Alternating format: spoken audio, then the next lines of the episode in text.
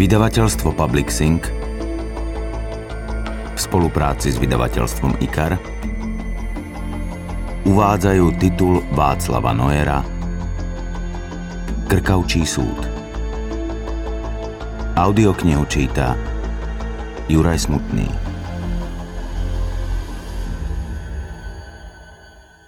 Tento príbeh je vymyslený a všetky osoby v ňom tiež.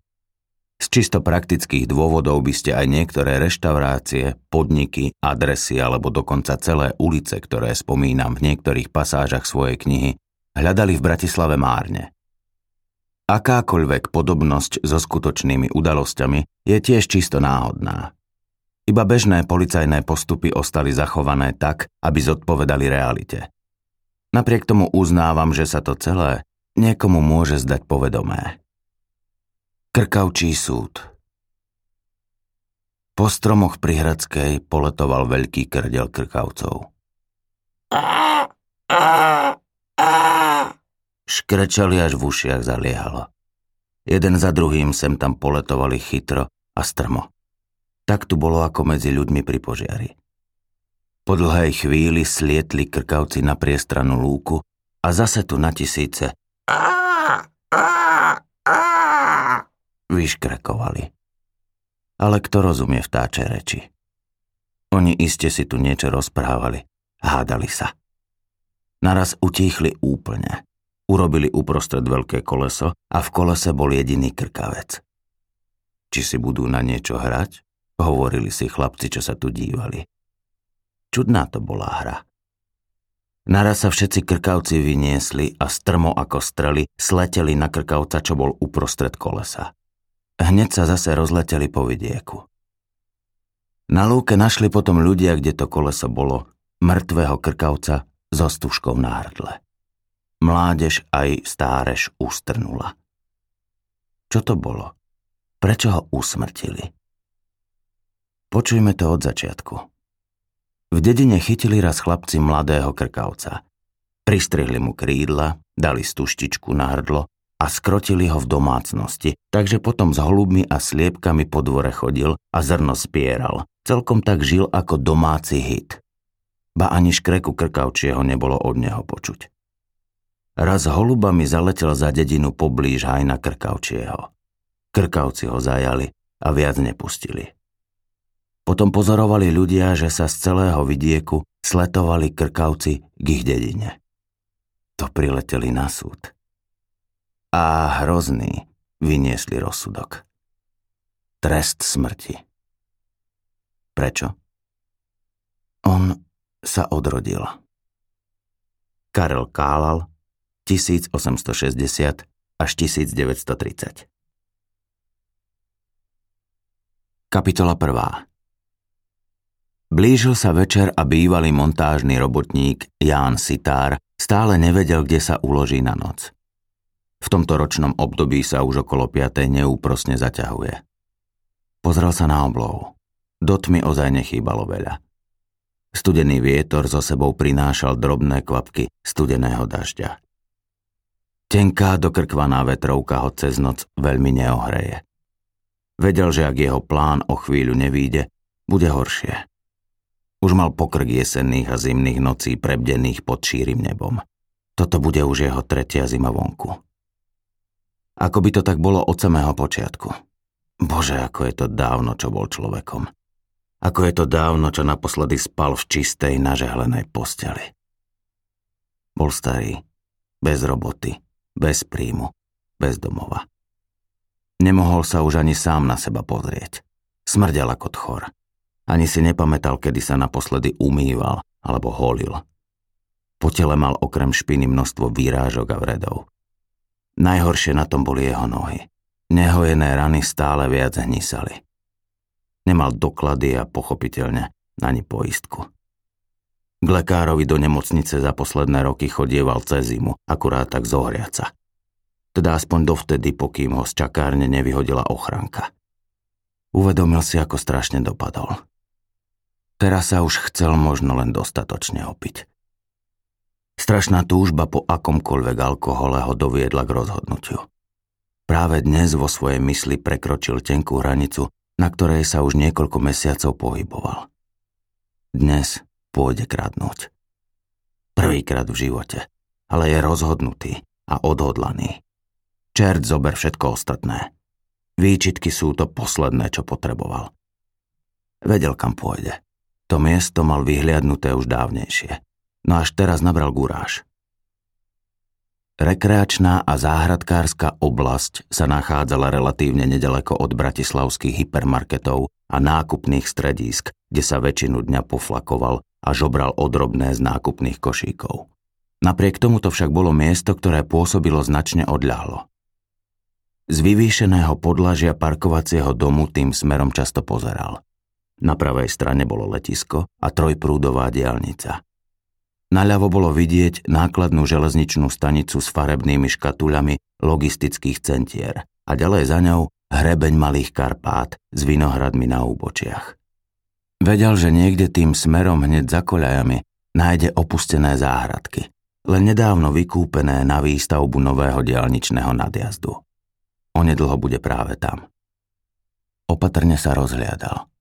Mal pred sebou posledný kus asfaltovej cesty a potom po pár metroch sa už končí pouličné osvetlenie. Prejde železničný násyp a potom sa začnú objavovať prvé chatky. Toto bolo pravdepodobne posledné miesto, kde ho ešte mohli zbadať policajti. Vedel, že by im bol podozrivý už na prvý pohľad a nechcel si ani predstaviť, čo by sa dialo, keby u ňo našli páčidlo, ktoré si na dnešok pripravil a starostlivo ukryl v nohaviciach. Aj keby ho hneď nezavreli, bez poriadnej bitky by isto neobyšiel. Policajtov sa bál. Posledné mesiace ho viackrát kontrolovali, pričom sa mu ušlo aj zo pár ráz pendrekom po chrbte. Veľakrát ho v noci vyrušili a vyhodili zo stanice, podchodu alebo odstavného železničného vagóna. Potom tie ich psy štekajú a nadrapujú sa ako besné. Vycerené zuby zaslintané, rozďavené papule, ako by ho každú chvíľu chceli roztrhať. Fízlov nenávidel. A ich psov ešte viac. Preto ako sa k nemu správali, akým tónom sa s ním rozprávali a ako ním absolútne pohrdali. Prebehol násyp. Prekvapilo ho, ako rýchlo sa zadýchal. Kedy vlastne naposledy bežal. Rozhliadol sa naokolo. Ťahalo na šiestu a tu nebolo ani živej duše. Dobre vedel, ktoré pozemky sú už opustené. Zanedbané, burinou zarastené záhrady so zvalenými plotmi a roztrieskanými drevenými búdami už na prvý pohľad nedávali nádej na nejakú slušnú korisť. Museli ísť ďalej, takmer až na protilahlý koniec bývalej záhradkárskej kolónie. Dúfal, že v takomto čase tu už nikoho nestretne, no keď za chrbtom započul zavrzgať bránku, došlo mu, že sa mýlil. Bleskovo sa prikrčil a zaliezol do tieňa. Kto to čerta takto neskoro večer ešte straší v záhrade, pomyslel si. Starká prešla kúsok popri ňom, sama pre seba si potichu hundrajúc. Nevšimla si ho. Šťastie mu zatiaľ prialo. Prikrčený pri plote počkal niekoľko minút, dokiaľ mu babka definitívne nezmizla z dohľadu. Až potom vyrazil. Úzkým chodníkom sa pobral smerom k vinohradom. Vedel, že napravo od miesta, kde teraz stál, krížom cez železnicu sú chatky vo veľa lepšom stave. Doposiaľ míňa len poničené búdy. Zastal a znova počúval. Z diálky sem doliehal tlmený hluk mesta. Vonku sa už celkom zotmelo. Zavrel oči a sníval o chatke, v ktorej nájde pivničku plnú konzerv a kompótov a pri troche šťastia a nejakého alkoholu. Zrazu ním zamával nečakane silný nápor studeného vetra. Ak to čo len trochu pôjde, tak si na noc zakúri. Napadla mu takmer hriešna myšlienka. Opantaný sladkou predstavou vykročil ďalej. Asi o pol hodiny našiel podľa neho správne miesto. Oplotenie chaty bolo na viacerých miestach porušené a pozemok zarastený, ale všetky okenice boli pozatvárané. Vchodové dvere vyzerali neporušené, zaistené kovovou závorou s vysiacím zámkom. Opatrne vošiel na pozemok. Potichučky sa priblížil k zadnej okenici.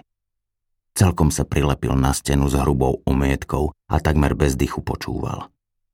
Všade bol pokoj. Jemné mrholenie dorážalo na eternitovú strechu a vietor sa v nárazoch pohrával s konármi okolitých stromov. Pripravil si páčidlo. Ruky sa mu chveli a doľahol na ňo strach. Napokon sa odhodlal. Pajser vklzol pod okenicu prekvapivo ľahko. Zaprel sa obidvoma rukami a počúval, ako sa s hlasným prasknutím rozletela. Mal pocit, ako by vystrelilo z dela. Toto muselo byť počuť na kilometr. Chcelo sa mu zutekať, ale napokon úzkostné nutkanie prekonal. Napriek chladu mu na čele vyskočili kropaje potu. Prikrčený načúval, či nezachytí nejaký zvuk znútra, ale nič také sa nestalo. Ticho ho celkom upokojilo. Tak to predsa len vyjde, pomyslel si. Dovnútra chaty vliezol bez problémov. Cez otvorenú okenicu prenikalo trocha svetla. Pootváral aj ostatné. Na stole v obytnej miestnosti zbadal sviečku a zapálil ju. Rozhliadol sa okolo seba. Jeho zvedavosť a prvotné radostné opojenie z úspechu rýchlo vystriedalo sklamanie. V miestnosti bol neporiadok a smrad. Už na prvý pohľad bolo zrejmé, že ho niekto predbehol. Hromady papierov, plastové obaly, prázdne konzervy a porozbijané fľaše. Nejaké špinavé handry a staré noviny. Všetko tu tuchlo a smrdelo. Jeho nos mu pripomenul, že kedysi dávno cítil niečo podobné. V mysli sa vrátil desiatky rokov späť. Bol v Indii. Pracoval ako montážny technik koncernového podniku Škoda a pomáhal montovať turbíny do miestnej elektrárne. Znova videl sám seba stáť na brehu širokej rieky, ktoré meno už dávno zabudol. Pozeral na jej pomalý, ledva tečúci kalný tok a vnímal strašlivý zápach. Okrem nepreberného množstva najrôznejších odpadkov Videl na hladine plávať aj desiatky uhynutých domácich zvierat. Krávy, ovce, kozy, všetky s bachormi nafúknutými ako balóny. Dvihol sa mu vtedy žalúdok. Už sa tam nikdy nevrátil. Po zvyšok času, čo v tej krajine bol, sa tomu miestu úzkostlivo vyhýbal, no aj tak na to, čo vtedy videl a cítil, dodnes nezabudol. Ten istý smrad ho teraz vrátil do reality. Striaslo ho. Tu sa isto nebude dať prespať. Pootváral skrine pri doske, ktorá nahrádzala kuchynskú linku a delila ju od ostatného priestoru. Instantná polievka s rezancami, ktorú v nej našiel, bola zatiaľ jeho jedinou úbohou korisťou. Prvý pokus o krádež zďaleka nenaplňal jeho predstavy a silný puch, ktorý sa šíril po celej chate, ho začínal vážne znepokojovať.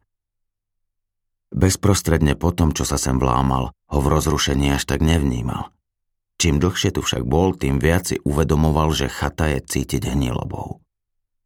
Skapaná mačka alebo pes. V každom prípade niečo tu hnie. Znechutene sa obzeral okolo, svietiac si sviečkou pod nohy. Nádej, že narazí na čosi cenné alebo dokonca na nejaký alkohol, bola mizivá. V regáloch pri vstupných dverách zbadal potvárané fľaše. Riedidlo, zistil, keď k ním pričuchol. Asi feťaci. Posledné, čo zbadal, boli masívne plechové dvere v podlahe vedúce pravdepodobne do pivnice. Rozhodol sa, že ešte raz skúsi šťastie.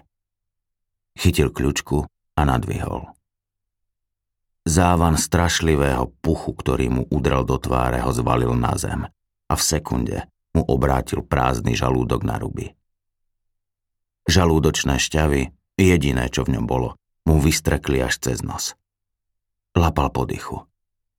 Zaslzenými očami pozrel iba tam, kam dosvietil plamienok sviečky. Stačilo to, aby si uvedomil, že nič desivejšie vo svojom živote nevidel. Kapitola 2. Telefón vytrhol hlavného inšpektora Petra Ledeckého z hlbokého spánku až po niekoľkých zazvoneniach. V prvej chvíli nevedel, či už je deň alebo stále noc. Pouličná lampa mu cez okno osvecovala nočný stolík. So zavretými očami nahmatal hodinky. Pol tretie ráno. V duchu zahrešil. Hlavou mu prebleslo, že zaľahol len pred chvíľou. Koľko spal? Dve hodiny? Možno tri? Nerozmýšľal, kto volá. Vedel to. Ohlásil sa zachrípnutým hlasom. Službu konajúci dôstojník krajského operačného strediska mu úradným tónom oznámil, že v katastri záhradkárskej oblasti Žabý Majer v meskej časti Rača našiel v noci oznamovateľ bezdomovec Ján Sitár v jednej z opustených chatiek dve mŕtvoly v pokročilom štádiu rozkladu. Svoj nález oznámil osobne stálej službe obvodného oddelenia Rača a tamojšia hliadka vec preverila s tým, že sa jeho tvrdenie zakladá na pravde. Pravdepodobne pôjde o vraždu dvoch doposiaľ nestotožnených mužov. Čo do riti znamená pravdepodobne, rozčulil sa Ledecký. Po prebudení býval za každým podráždený. No, vražda to bude na betón, bránil sa operačný. Ale vyzerá to tam vraj dosť zlé. Nezávidím ti, Peter. Podľa všetkého to budú muži, no zatiaľ sa nikomu, kto tam je, nechcelo ísť tak blízko, aby to mohol definitívne potvrdiť tak to jednoducho počká na vás. Na chvíľu sa odmlčal.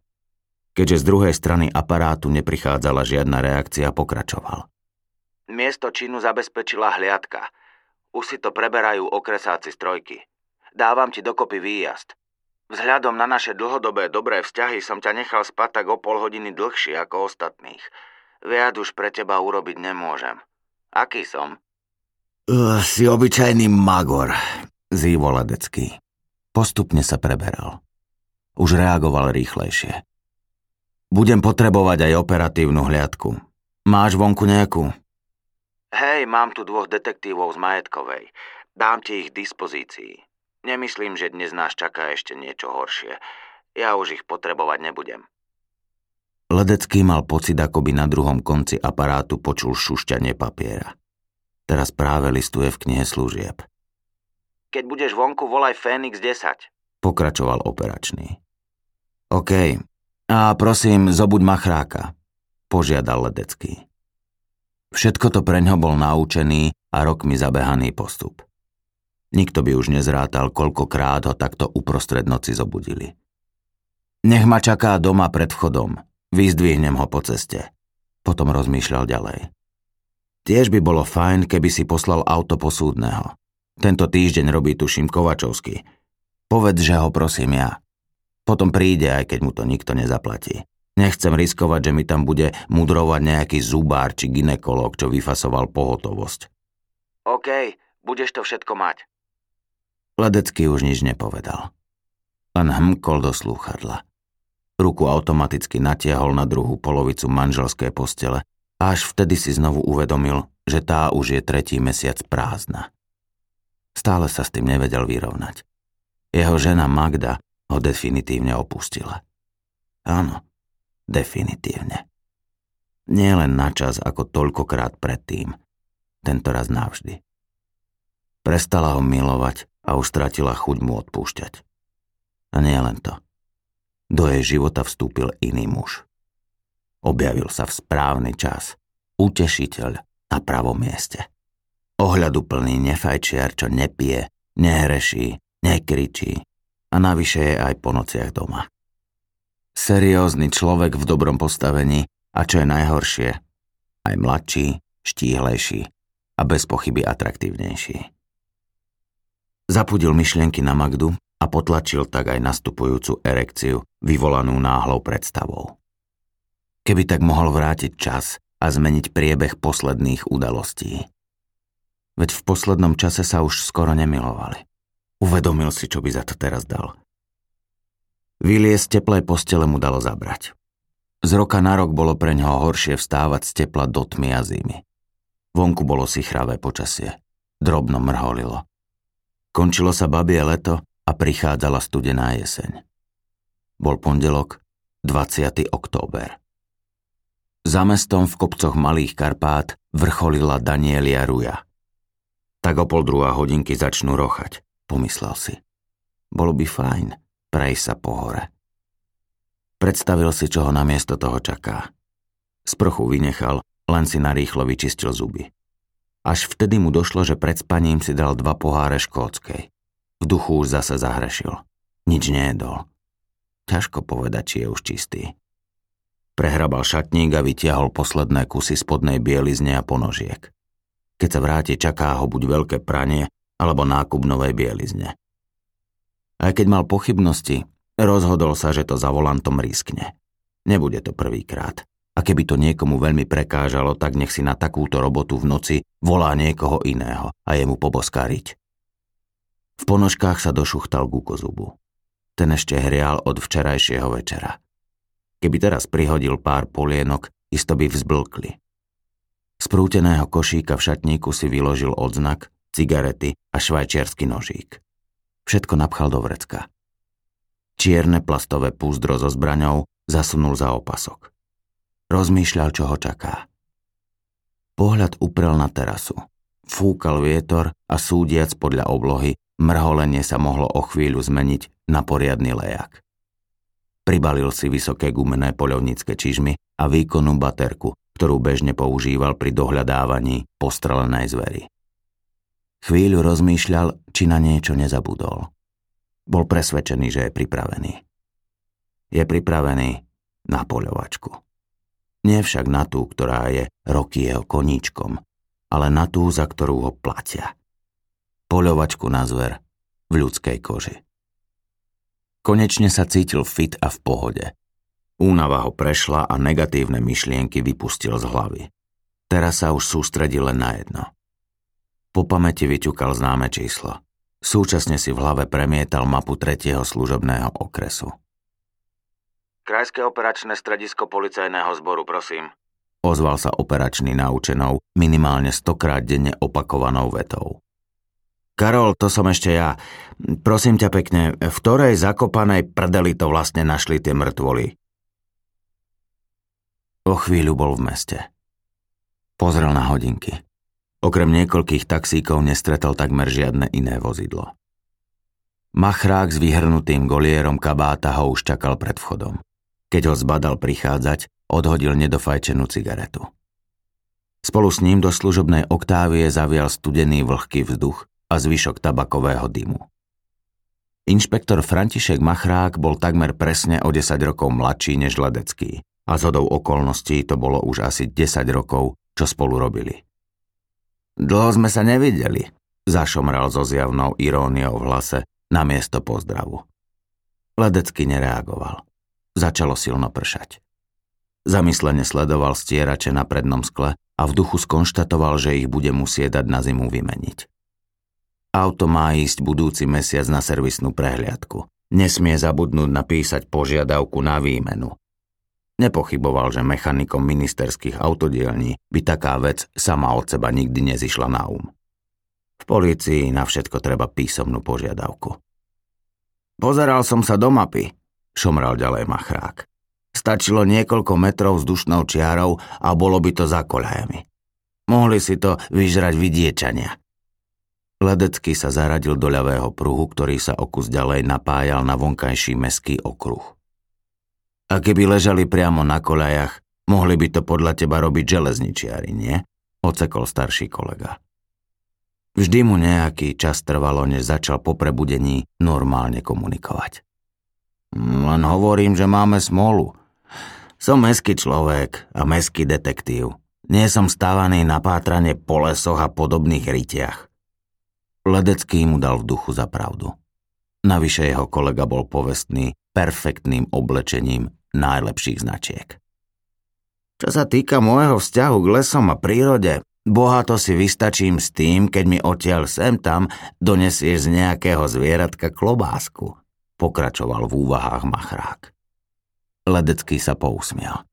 Sú to len záhrady. V najhoršom tomu možno hovoriť lesopark. Snažil sa utešiť parťáka. Neodpustil si však pohľad na jeho nablískané poltopánky a hlavou mu prebehla myšlienka, ako asi budú vyzerať o niekoľko hodín. Na príjazdovej ceste k záhradkárskej kolónii stálo označené policajné auto. Jeho červeno-modré majáky prerážali tmu. Policajt, ktorý vystúpil, mal na čiapke natiahnutý šuštiakový poťah proti dažďu. Ledecký ostal sedieť za volantom len stiahol okienko a ukázal odznak kriminálnej služby. Policajt bol mladý, Mal sotva 20. Pozrel na svojich starších kolegov s neskrývaným obdivom a uvoľnil zelenobielu pásku s nápisom Polícia, ktorá bránila vstupu a nahol sa do okna. Zo tu mu kvapkala voda. Tadiaľ to rovno asi tak 30 metrov, potom ostro doľava. Je to len úzky chodníček, ale prejsť sa tade dá v pohode. Potom stále rovno a ste tam. Je tam už kopec našich. Ledecký sa poďakoval a zvoľna sa pohol. Zastať museli ešte pekný kúsok cesty pred samotnou chatou. Už tak úzky príjazdový chodník zablokovali odstavené autá. Niektoré natočené rôznymi smermi reflektormi osvecovali okolie. Ledecký sa hrabal v kufri auta, pritom po chvíľkach dvíhal hlavu a pozeral okolo. Znepokojilo ho, že medzi zeleno-bielými označenými vozidlami policajnej pohotovostnej motorizovanej jednotky a autami policajtov 3. služobného okrsku videl aj dodávky televíznych štábov RT a Star. To, že počúvajú naše frekvencie na vysielačkách, viem už dávno. Už ma to ani nerozčuluje. Ale ako sa sem dostali skôr, než sa zahradila cesta, to nechápem. Obrátil sa Ledecký na kolegu. Musia mať dobré informácie. A to pravdepodobne priamo od Fizlov starec. Ako ináč mi vysvetlí, že ich výjazdy sú pomaly všade skôr ako tie naše? Ledecký zavrtel hlavou. Podobná myšlienka už viackrát napadla aj jemu. Koľko tak môžu platiť? Rozvíjal tému ďalej machrák. Na to sa teraz, môj zlatý, môžeme pokojne vykašľať. Horšie je, že ak sa sem raz natlačili, už sa ich nezbavíme.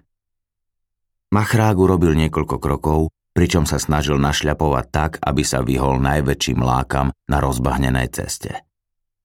Po chvíľke si uvedomil márnosť svojej snahy. Nebude dlho trvať a chodník sa zmení na potok.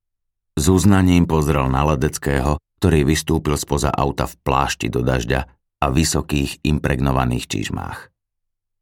Si ten najmúdrejší a najprezieravejší fízel, akého poznám, Uškrnul sa. Tak sa pozorne pozeraj a dobre sa úč. Večne tu nebudem. Pomohol si otrepanou frázou ledecký. Zrovnali sa na chodníku a spolu vykročili. Ozaj, operačný mi hovoril, že to nebude pekný pohľad.